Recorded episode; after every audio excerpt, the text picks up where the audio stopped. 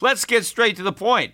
You want to grow your portfolio to deal with the rising cost of inflation, to pay off your debt or your mortgage, pretty much anything standing in the way of you and financial freedom, right? Well, with Yahoo Finance, you can get access to the news, data, and tools that you need in order to help you reach that financial freedom. And when it comes to your financial future, you think you've done it all. You've saved, you've researched, you've invested all that you can. And now you need to take those investments to the next level by using what every financial great uses Yahoo Finance. For more than 25 years, Yahoo Finance has been the brand behind every great investor. They're the number one finance destination, producing a holistic look at the financial news cycle, including breaking news, original perspectives, analyst ratings, independent research, customizable charts, and so much more. For comprehensive financial news and analysis, visit the brand behind every great investor, yahoofinance.com, the number one financial destination. That's yahoofinance.com.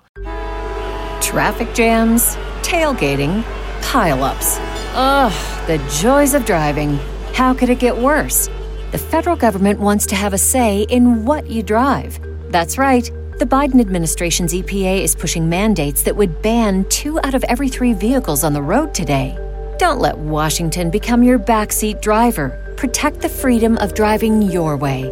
Visit EnergyCitizens.org. Paid for by the American Petroleum Institute. The Peter Schiff Show. Well, the U.S. economy and Fed cheerleaders are still clinging to the recovery fantasy, uh, the miracle of the U.S. economic recovery engineered uh, by Fed policy, despite all of the evidence that is now coming to the fore that shows that the effects of all this monetary stimulus are already wearing off, even before the Fed has come around to take away the punch bowl. Just the mere fact that they're not serving up as much new alcohol and we're already uh, going into a hangover. The Dow Jones was down about 186 points today on Wednesday, and we were down about 330, 340 on the lows uh, before I think a, a, a, late rally in the crude oil market. Crude ended up up about two and a half bucks, probably the first up day in crude in, in a long time. Uh, and maybe somebody bought stocks based on the rally in crude. So we closed off the lows, but considerably off of Monday's open or Tuesday's open, rather, because yesterday the Dow Jones opened up 250 points higher right out of the gate. We were up 300 or so in the first half hour of trading and the market sold off. We ended up down almost 100 at one point. I think we closed down maybe 20, 25 points. But between yesterday's high and today's low, the Dow sunk 600 points. We're having a lot of volatility, most of it now to the downside. The technicals are really worsening. We we have some support now around today's lows, which are a key level because we also tested the lows from a couple of days ago. But if we take out those lows this week, you know, we didn't make a new high. And every time we've had a big dip and then we've rallied, the people who buy the dip have been rewarded because the market's made a new high. Well, we had a a big dip, um, what just a, in early January, and then we had a big rally. We had a spectacular couple day rally, but we didn't take out the highs from late December. And now we're back down to the lows. We tested the lows of the early January dip if we take out those lows, in fact, I think if we close below the December low, remember that sell off around mid December 17th, we do that, we close below that, we could have a much bigger decline. We can move down to around 16,000 on the Dow, down from 18,000 at the end of last year. That would be a big enough decline that I think the Fed might have to come to the rescue with a clearer indication that rates are not only not going to rise anytime soon, uh, but that QE3 or QE4 rather uh, is being considered. Uh, they might need to do that. They have to bring out the heavy artillery in order to uh, prop up the stock market. They cannot let the stock market go into a bear market because, again, one of the pillars of this phony recovery is the stock market. It's the wealth effect. And it's not just the stock market that's in trouble, it is the real estate market that's in trouble. Look, despite the fact that the government is now letting people buy a house with 3% down. That's the new Fannie and Freddie loan, 3% down. They're, they're desperate to, to sucker more people into the real estate market to try to prop it up. You know, the whole, whole idea about buying a house with 3% down. Think about how crazy this is with taxpayer guarantees. Let's say you buy a house for $300,000, right? Which is still, I think, higher than the medium home price in the United States. If you put 3% down, that's only $9,000. $9,000. I mean, what if somebody buys a house with 3% down? I mean, $9,000, you know, I mean, yeah, that's, you know, that's a decent amount of money for most people. Maybe if it's if it's let's say it's a $200,000 house, which you could buy maybe at 3% you're talking 6 grand. But you know, when you move into an apartment, you got to pay first, last, and security deposit. So that still costs money. But let's say it's a $200,000 house, make it more realistic. You put down $6,000. What if you put down $6,000 and then you, you never even make your first mortgage payment? You just give the, give the, the, the seller the $6,000, you get a 97% financing guaranteed by the taxpayer, and then never make another mortgage payment. It's probably going to take the U.S. government or the bank two to three years to evict you. So let's say you get to live in the house for three years without making any mortgage payments. You paid $6,000 up front to rent the house for three years. That's only $2,000 a year. Well, how much is that per month? You'd end up paying $167 a month rent. That's a great deal. In fact, the best way to rent a house right now is to buy one with 3% down, intending not to make a single mortgage payment. Just default on your very first payment and then see how long it takes the government to get you evicted. Or it's not actually the government, it's the lender. But the foreclosure process is very, very lengthy. And don't think people won't do this. People aren't dumb, right? When you let somebody buy a house with 3% down, you're really giving them a free put, right? You're saying, hey, you know, just write this small check. That's why you need a significant down payment. If you make somebody put down 20% and they buy the $200,000 house, well, now now they got to put down real money. Now they got to put down forty thousand dollars, right? So no, you're not going to walk away with that. But for six thousand bucks to rent a house for two or three years, you know, a lot of people are going to do that. But the government doesn't care, right? They want to goose the the housing market. In fact, that's probably why we just saw a big increase in in mortgage purchase mortgage applications because people are now trying to take advantage of these 3% down payment loans courtesy of the US taxpayer. But we also got this news out from KB Homes, uh, one of the big publicly traded home builders. The stock dropped by the most in 22 years on the news that they would miss their fourth, fourth quarter numbers. And so that's the biggest drop in 22 years in one day. That includes, right, the bursting of the housing bubble. And this is a home building stock. And what KB Homes mentioned or talked about was their margins are under pressure because of all the extra incentives they have to throw in uh, in order to move their homes. In order to convince somebody to buy a house, uh, they had to throw a lot of free things in to get the sale to close. Well, that's like reducing prices without reducing prices, right? And that's what happened at the beginning of the bursting of the last housing bubble. Home builders were reluctant to reduce prices, so instead they included free stuff with the purchase. Maybe, maybe we'll put a swimming pool in. We'll give you the the premium uh, countertops, or you know, in some cases, I remember the developers were putting cars, brand new cars, in the garage, so the car came with the house, right? And, but all these incentives decreased the builders' profits, but they didn't have to actually lower the selling price of their homes. Well, I think that's what's coming. Selling prices are going to have to come down, and that's with record low mortgage rates. That's with Fannie and Freddie reducing uh, the down payment requirements. That's with the FHA now reducing what it charges low down payment buyers for their uh, mortgage insurance. And we're again, I mentioned on my last um, podcast how we've got a the the highest rate of auto loan delinquency since 2008. And again, that's because we scraped the bottom of the barrel thanks to the government to try to stuff the channel on these bailed out auto companies so they could sell cars. We made sure that people could buy them, even if they couldn't really afford them. And we're making the same mistake. But despite that, you're already starting to see the other pillar of the bubble recovery, the housing market, topple already.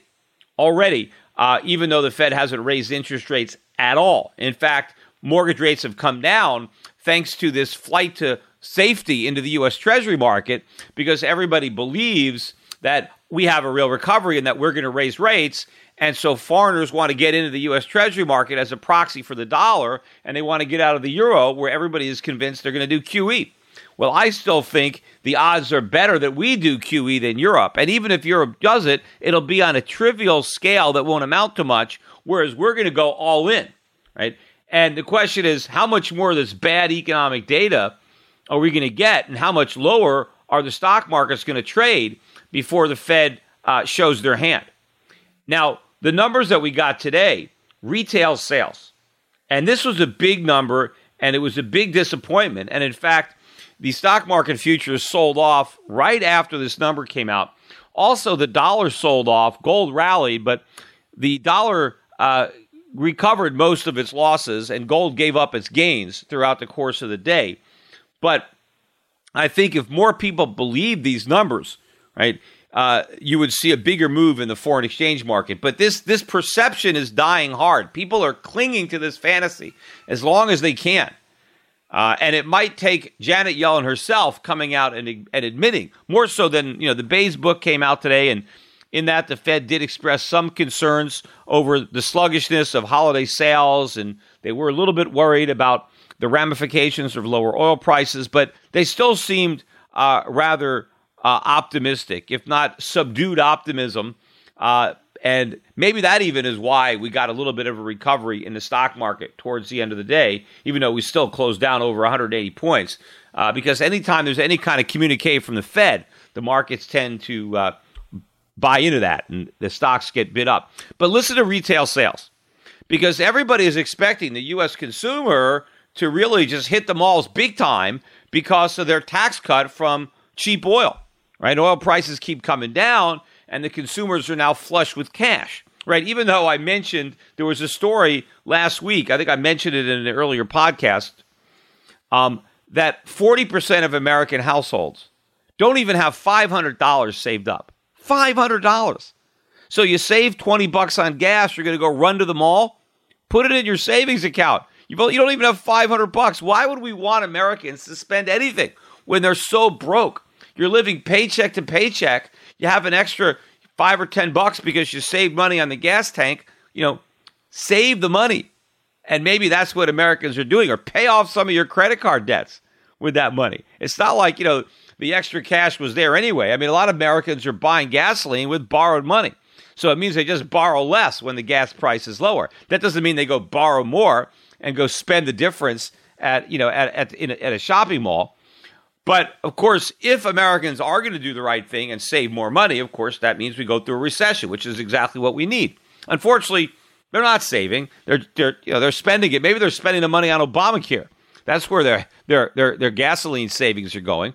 But people are expecting this windfall. So they were, Wall Street was optimistic about this retail sales number, right? It's going to be great, right? This is going to be a good number.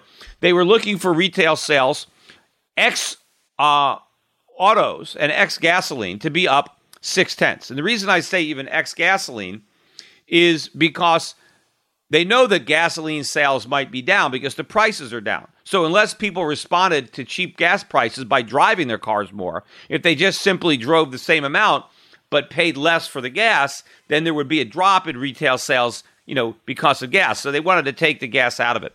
So, they were looking for retail sales, ex gasoline, and ex automobiles to be up by six tenths of a percent. Instead, we were down by three tenths of a percent.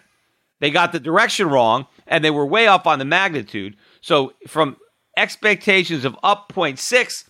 Instead, we got down 0.3. That was the biggest decline in in that number, retail sales number, since June of 2012. Since June of 2012, despite that's two and a half year, the biggest drop, even with the cheap oil prices. So imagine how much bigger the drop would be if consumers were catching a break at the gas station. You know, the headline number which includes gas, was down nine tenths. Right? Maybe that's the one that was the biggest number in two and a half years, down nine tenths. Um, retail sales, they were looking for down one tenth. That was the impact of gas that they were expecting. They were looking for down one tenth, they got down nine tenths. If you look at it just X autos, not X gas, but X autos, it was down 1%, one full percent. So these are very, very weak numbers.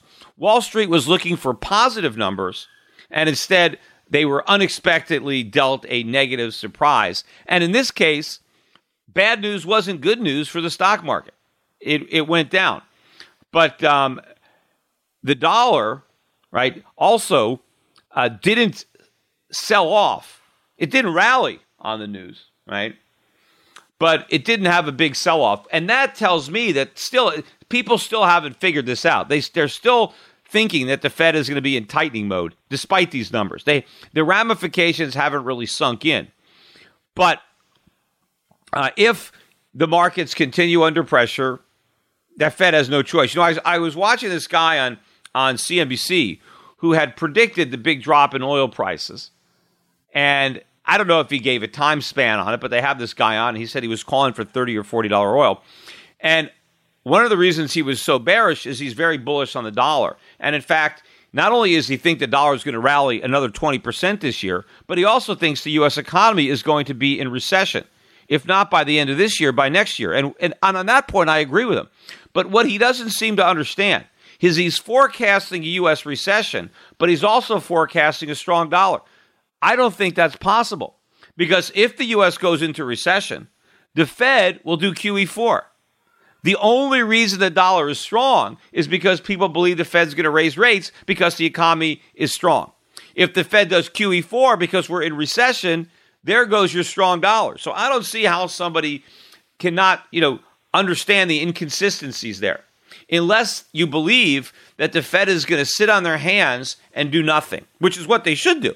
But they've never done that. There's no precedent for the Fed just saying, well, I guess we're going to have to suffer through a, a recession this is, uh, you know, this is the free market for you. We got a lot of imbalances. We got a lot of problems. This economy needs to work it out, and the Fed is going to sit by and let it happen. There's not a chance that Janet Uberdove Yellen is going to do that. I mean, Ben Bernanke didn't do it. Even Alan Greenspan didn't do it. Why should Janet Yellen? Right? She is going to be the biggest money printer of them all. Uh, she's going to make Ben Bernanke blush. And I think, you know, Alan Greenspan, you know, will step up his criticism you know, of what the Fed is doing. And that's he's actually doing it maybe as best he can. And he's advocating that people that people buy gold.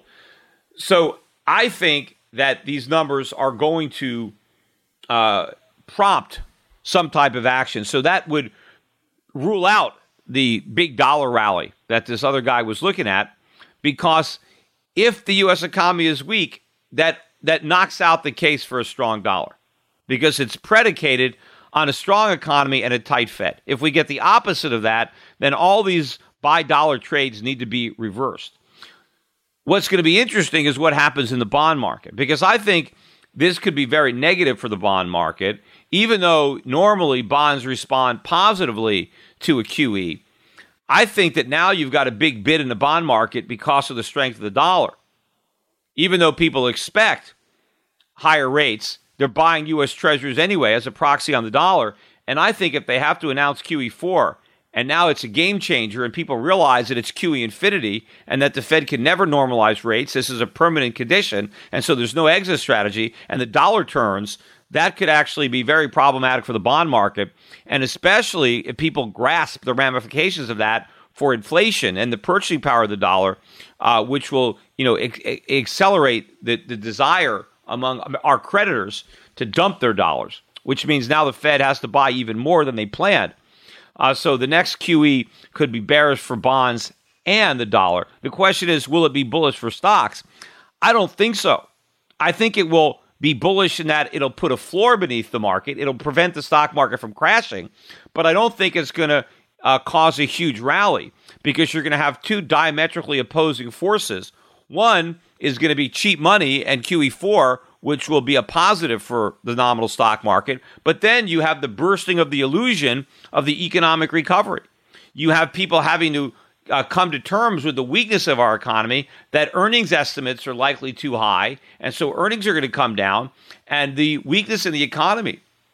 uh, is going to be a negative for U.S. stocks, as will the weakness in the dollar, because that will prompt foreigners who might have been buying U.S. stocks because of their perception that the dollar would stay strong. Now they want to sell those stocks to bring the money back home to invest in other markets. You know, people who were, again, buying into the U.S. because they were worried about Europe or worried about Japan. And I said they were jumping out of the frying pan into the fire. They just didn't know it yet because they hadn't been burned. They couldn't feel the heat. Well, when the temperature starts to turn up, they're going to be looking for legitimate safe havens. Yeah, legitimate safe havens would include gold, and there are also foreign markets. There are countries, if you're looking to get out of uh, the Eurozone or out of Japan, there are plenty of countries that you can consider investing in other than the United States. Countries that are on much sounder economic footing, that don't have all the liabilities. Of course, they don't issue the world's reserve currency, so they don't get the benefit of every doubt, right? But when people start to question the dollar, when they question the basic tenets, and when the safe haven is no longer safe, now they're going to have to think outside the box and they're going to try to figure out where can they really put their wealth uh, to get it out of harm's way. And I think there are plenty of places around the world, except nobody is noticing that now.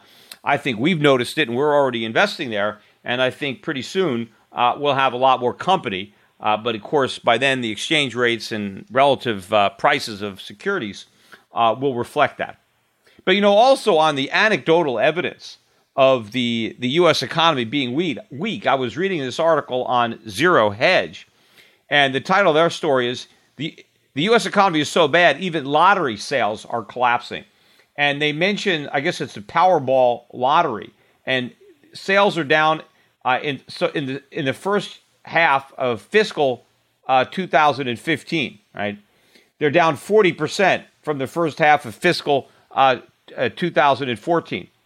I mean, now, sure, you could say, well, this is what people do when they're desperate, right? They buy lottery tickets. So maybe a decline in lottery sales shows that people aren't as desperate as they were, and so they don't need to buy lottery tickets. I think it's more mon- more likely that they are desperate; they just can't afford the lottery ticket, so they're having to satisfy their desperation by buying fewer tickets, right? Uh, that's what I think is going on. And obviously, you know, maybe some people will hope that Americans will take the money they save uh, in cheap gas prices and use it to buy more lottery tickets. But, you know, not only does this really show the middle class, the poor people who normally buy these tickets, and it's unfortunate that they're conned into wasting their money gambling by the government. You know, the government, this is an example of government hypocrisy where they make it illegal to gamble and then they run lotteries. And the lotteries, the odds of winning are so slim that all and no private sector entrepreneur would dare, you know, have a lottery is rigged as the ones the governments run because nobody would buy the tickets. I mean, in the free market, you have competition uh, in gambling, and so the vigorish, right, that the houses take is very small. But the government, when they have a monopoly and they outlaw the competition, the vig is huge. They take a ton of money. So they, they, they, they outlaw gambling under the pretense that it's immoral and it's bad. And then they promote gambling themselves on terms that are much more onerous to the gambler than would ever happen in the private sector, right? Pure government hypocrisy at its best. But you know, if the, the states aren't going to be able to collect as much money from the lotteries because their citizens are too broke to gamble, well, then how are they going to make up the difference? So, again, just another story of um, more anecdotal evidence. And it's going to keep on piling up because there is no recovery. And eventually, Wall Street is going to figure that out. Not just Wall Street, but all around the world. They're going to be they're going to get wise to this con. Uh, but people are just living in a delusion. And speaking about the delusion, you know, it's not just limited to the people who think the U.S. economy is recovering. It's also uh, among people who unfortunately have been, uh, you know, led down uh, the wrong path with respect to these cryptocurrencies. You know, I've gotten some heat, uh, taken some heat from the Bitcoin community for warning uh, people against uh, getting in on Bitcoin, buying Bitcoin, using it as an investment, as a form of savings, uh, because I called it Tulip Mania. Uh, you know, Tulip Mania 2.0. I mean, I've been very uh, vocal against Bitcoin since you know I first noticed the big run since it was 800 900 1000 11 1200 dollars a coin I've been talking about this bubble and the fact that it would burst, and I've been very consistent about that. And Bitcoin prices once again under incredible selling pressure, much more so than the stock market. As I'm recording this, uh, Bitcoins are about 170, $170 a coin. They hit a, a low this morning on Bit Bitstamp, which, by the way, was shut down for a number of days based on a hack where I think six or seven million dollars worth of bitcoins. Although I guess the good news is it's not six or seven million anymore because the value of those bitcoins that were stolen has gone down a lot. But at the time, that's what it was worth. Um, they were stolen, and so they had a you know the system was hacked, which was just more bad news uh, for uh, Bitcoin. But the prices 170, the low was 152.40. 152.40. We're down maybe 25, 35% in the last couple of days. Um, I remember when I did my podcast just about talking about some tax loss selling that I thought might come in. We were still at 340. So it's been cut in half since then. Uh, but I think the people that own Bitcoins, and I feel badly for a lot of people philosophically, these are a lot of good people who unfortunately uh, just check their common sense because they got overwhelmed by greed, either financially because they thought they were going to get rich, or they were just greedy for the for the prospect of something other than government fiat money, and so they were led astray by uh, you know the promises of, and the hope that was uh, you know surrounding Bitcoin, but you know the prices are going down and people are in denial. I'm reading all this stuff don't worry about it. The price doesn't matter. It's the blockchain, it's the technology. The price does matter because it's the price that attracted so many people into the Bitcoin market. If the value of Bitcoins are plunging, the, the technology, the infrastructure, the blockchain isn't going to matter if nobody wants Bitcoin. It mattered when people wanted Bitcoins because they thought they could store value and, and it would be a hedge against inflation. That's not the case. And it can't be the case. That's why I said from the beginning that irredeemable digital currencies will never be money. Right? Uh, it, it, they could be vehicles for speculation, and it was. And yes, some people were able to transact with them for a while, and that you still can. You can still, you know, we're we're still uh, my gold company, Schiff Gold. We I think we've had about forty people who have purchased gold using bitcoins. We're still selling gold if, if you have enough bitcoins to afford it, right? You can't buy as much gold as you could have when I first announced it because when I first teamed up with uh, Bitstamp, uh, bitcoins were over five hundred dollars. So you, you, with you know two two and a half bitcoins, you could buy an ounce of gold. Now you what do you need now? You need five bitcoins to buy an ounce of gold. You know, pretty soon you'll need ten, then then maybe a hundred, right? Um, but people are thinking that the price doesn't matter. And it, unfortunately, it matters a lot. It's a lot of the psychology, too. I mentioned this that now that the price is going down, you have a big problem. And also, I'm reading about how the miners had invested a lot in this mining equipment, and now it's it costs more money to mine a Bitcoin than a Bitcoin is worth. So a lot of these miners are getting caught. They got bills. I mean, there's a lot of problems. But people who think, oh, well, the price is low, maybe I should buy some. How do you know 170 is low? You know, a couple of years ago, they were $10. It's a long way down from 170 to 10. You know, if you buy your Bitcoin at 170 and it goes to 10, you've got a bigger loss than the guy that bought it at 1,000 and wrote it down to 150 percentage wise. And certainly if you put in uh, a significant dollar amount. So I don't know, you know, how much lower the, the market's going to go on this round. I mean, there could be another bounce, uh, but I think it'll be very difficult uh, even to get much above 200 or 2 uh, 250 or 260, which seemed like it was the last round of support. Right now, we've got some support around 150. Who knows how long that's going to hold? I mean, it held this morning, but will it last the week? Will it last two weeks? I don't know. And when we break that support, probably the next support is probably closer to 100 to 120. Uh, but you know, I wouldn't be surprised if we take that out. I wouldn't be surprised if we go significantly below 100. At this point, it's just a a gambling vehicle. You know, I read that the the Winklevi twins were uh, going to be coming out with a you know a Bitcoin ETF, and I I, I doubt it's ever going to make it. But when I read the fine print on it, each of these uh, units was going to come out. They filed to raise, I think, twenty million dollars, and each unit was worth one fifth of a Bitcoin, and they were going to price them on the IPO at twenty dollars per unit, which meant they were valuing the Bitcoins at just hundred dollars. And at the time I read it, you know, they were 400. Like, well, why are the Winklevi going to sell all these bitcoins for $100 a coin?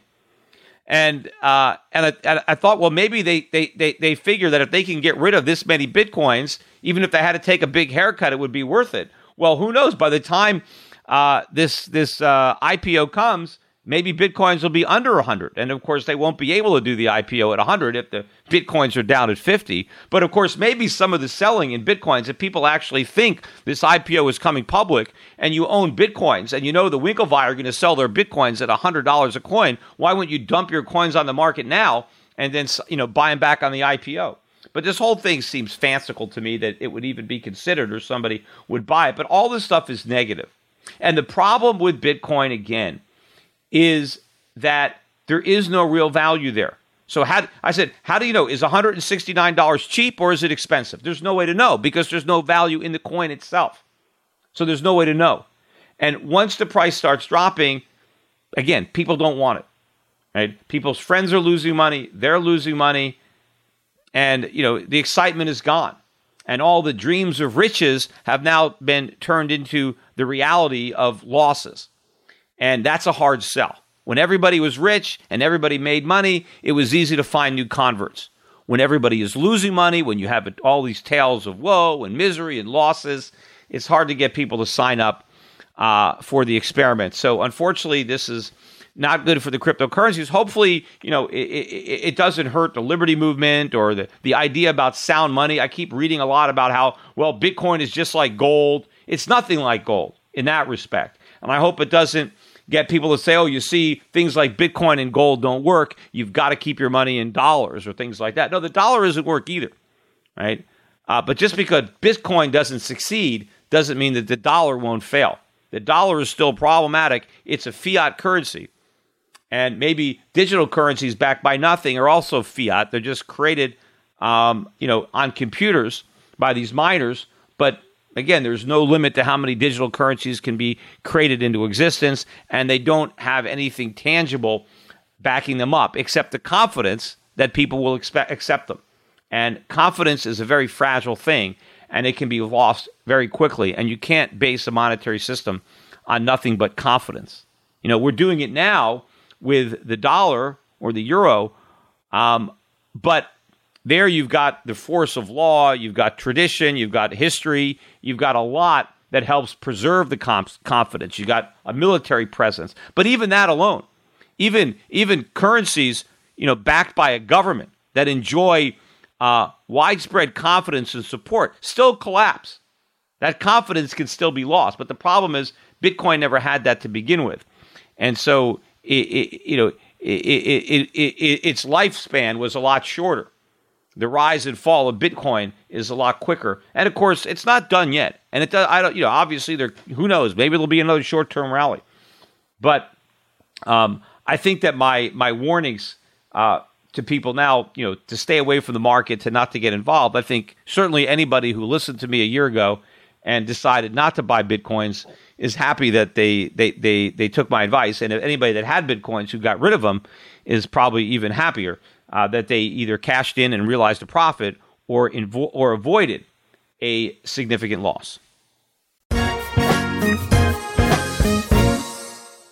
Today's financial advisors behave like pro wrestling TV commentators. They scream that the recovery is strong, debt is manageable, inflation is low, and that the Federal Reserve has everything under control. They may be oblivious, but the danger is real. Looking beyond the media hype can open a world of broader investing ideas. Euro Pacific Capital is a registered investment advisor that offers stock focused wealth management services that closely follow the strategy of our founder and CEO, Peter Schiff. We concentrate on those countries that are more closely in tune with Peter's vision of how capitalism is supposed to work. And these investments are not hard to find, provided you know where to look. Isn't it time you change the channel and let Euro Pacific put a little reality back into your portfolio?